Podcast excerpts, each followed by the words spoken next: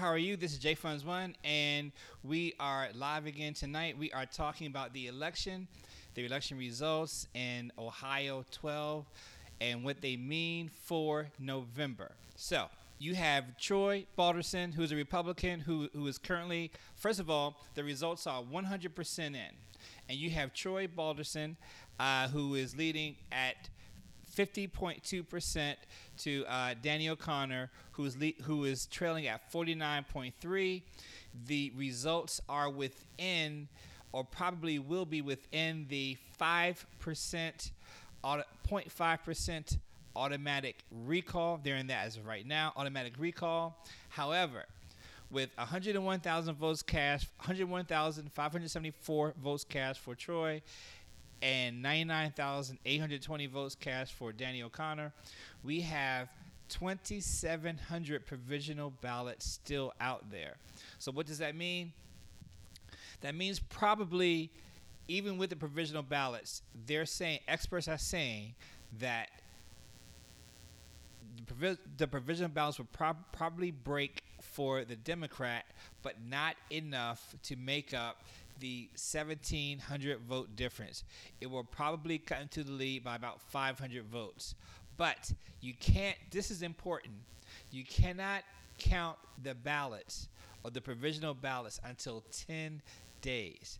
So the race isn't officially called until the provisional ballots are counted. In addition, this race is within 0.5 of the final results, so it automatically triggers a recount. All of that being said, it looks like the results will come down to Troy Balderson winning. But there's another caveat to all of this that on November, they have to do it all over again. So, what does that mean for the, the Ohio 12 district? Because this was basically the only election in the country where it wasn't a primary, there were other primaries that happened tonight. This was actually sending someone to Congress.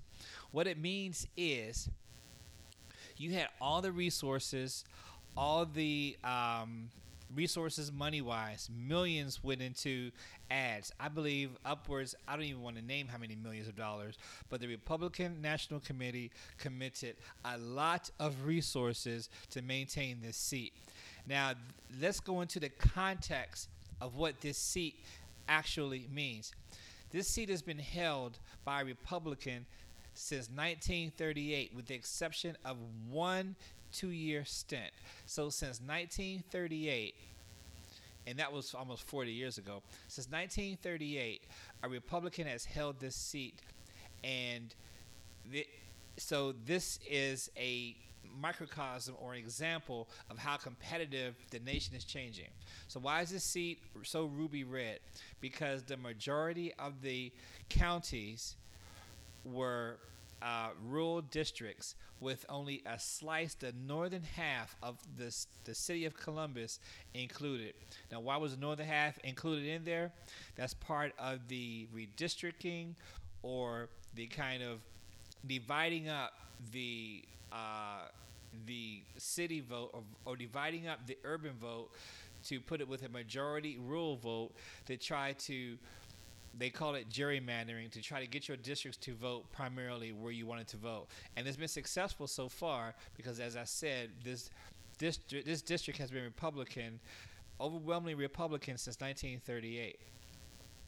Uh, this district was won by Trump by over I mean the last person won this district over 16 points. This district is normally not even contested or very or, or, or won by Republican by a margin of 66 to 70 percent percent to like 30 to 35. So for this district to be so tight that has ramifications and why why you why you say we have those ramifications because they are about 60 approximately 60 seats less competitive than this one here. This one is a ruby red, staunchly voted for Republican district because not only does it have rural America involved with it, but it also has the country club, as they said on TV, the, the guy that drives a Volvo who works at the country club, or no, goes to a country club, and they, they, they prefer the tax breaks and the other wealthy advantages that typically come with the Republican Party. So you combine the extreme wealthy or just very wealthy with the rural farmers, and you add uh, just a small part of the urban vote, and you have the perfect mixture for a Republican held district. So for this to be this competitive it looks like is going even though the I would have to say it looks like the Republican will win it by maybe four or five hundred votes. It looks like I, I I like the way it's going to happen in the fall if it happens this way. If if they if this guy Troy Balderson doesn't have the resources and the president coming to his district and all of the bells and whistles that the Republican Party really laid out for him to win, then it's highly unlikely that he'll be able to match this amount of energy and effectiveness for the polls. So I like this seat for the Democratic, and I also like the the way that the vote turned out. That it gives me hope that across the country, that even though we have a lot of districts that are that are district to to, bring in more more Republican votes, and why do you say that? I say that because last year the overall vote total for the Republican House and Democratic House was like a million less votes, but because their district or, or section off in a certain way, that they sent more Republicans to the House, which they control the House. And controlling a House is extremely important because whoever controls the House controls the investi- investigative, investigative uh, committees. They can control the agenda, and they can control what they hold accountable, and what they don't hold accountable. So a lot of a lot of these things that are or, or have been frustrating for a lot of people with if there's another party that controls the house, they're able to answer and address some of those issues through the committees versus not addressing them at all. So even though it looks like uh, the race is the official the official thing from MSNBC or the official thing is uh, let's see the race is too close to call. And I'm going to put this picture up here for that. So the official.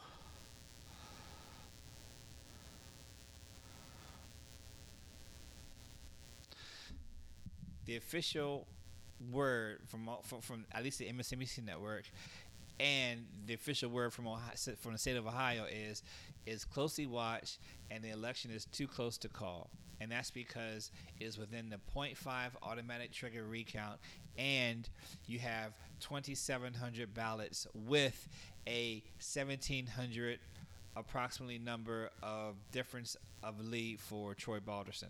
So it's too close to call. You won't have any anything for at least 10 days. That's, that's another important matter. And on top of that, um, they have to do this again in November. So you really have really no time basically th- 90 days to campaign again, and you have to get out the vote and motivate and fundraise and so forth to do this all over again. So these guys, both of them fought a great battle. The, the race was really tight, but this is good news for the Democrats, for the blue wave that's coming, because in a district that is typically extremely red, they call it ruby red, we, um, the Democrats were able to come out pretty close. So the it also did look like though another thing I like to say is that it also looked like that when Trump came out to uh, to campaign that he did turn out his it did, he did turn out his base in the rural districts and he did turn out support uh, from the from the Republican Party. So uh, Donald Trump coming out to campaign for Troy Balderson was extremely effective and turning out his base. So we're going to look to see how that plays out over the next three or four months.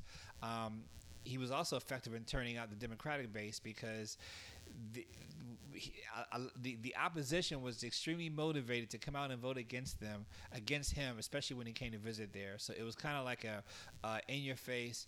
We have to, you know, this guy's here, and we want to voice our opinion. Um, that, that we want different leadership or we want a different way of doing business here in America. So it's still debatable if Trump coming out really helped his opponent to the point where it it it over it it helped his opponent more than it hurt him, or was it just a wash either way, where he t- we where, where Trump basically turned out the vote for both parties, and he helped both parties equally by motivating both parties. So we will find out, and and this battle will be visited again in November. Count on that. So the special election, once again, is too close to call. 52 to 49. I'm sorry, yeah, 52 to 49. Uh, 1700 vote difference, and with a with provisional ballot provisional ballots of 2700 that have to be counted, and it's an automatic recall if if it's within 0.5, which is which is what it is today at 1700, with over 200,000 or almost 200,000 votes cast. So the high election is finished tonight, and they have a rule saying they can't uh, count the provisional ballots for 10 days. So that's where we are. So what else should we talk about uh, other than the election? Um, one more one of the most important things I really want to stress though is that you have 60 districts or 60 seats that are less competitive than this one and you're not going to be able to have the resources that the Republicans put out for all 60 of those uh, because I mean they, they really spent heavily. I want to quote a number. I don't know if it's true or not, but I think that a super PAC spent over 40, 40 million dollars on on campaign ads on the air to try to boost this person up. You're not going to be able to do that in in all 60 of those seats that are competitive.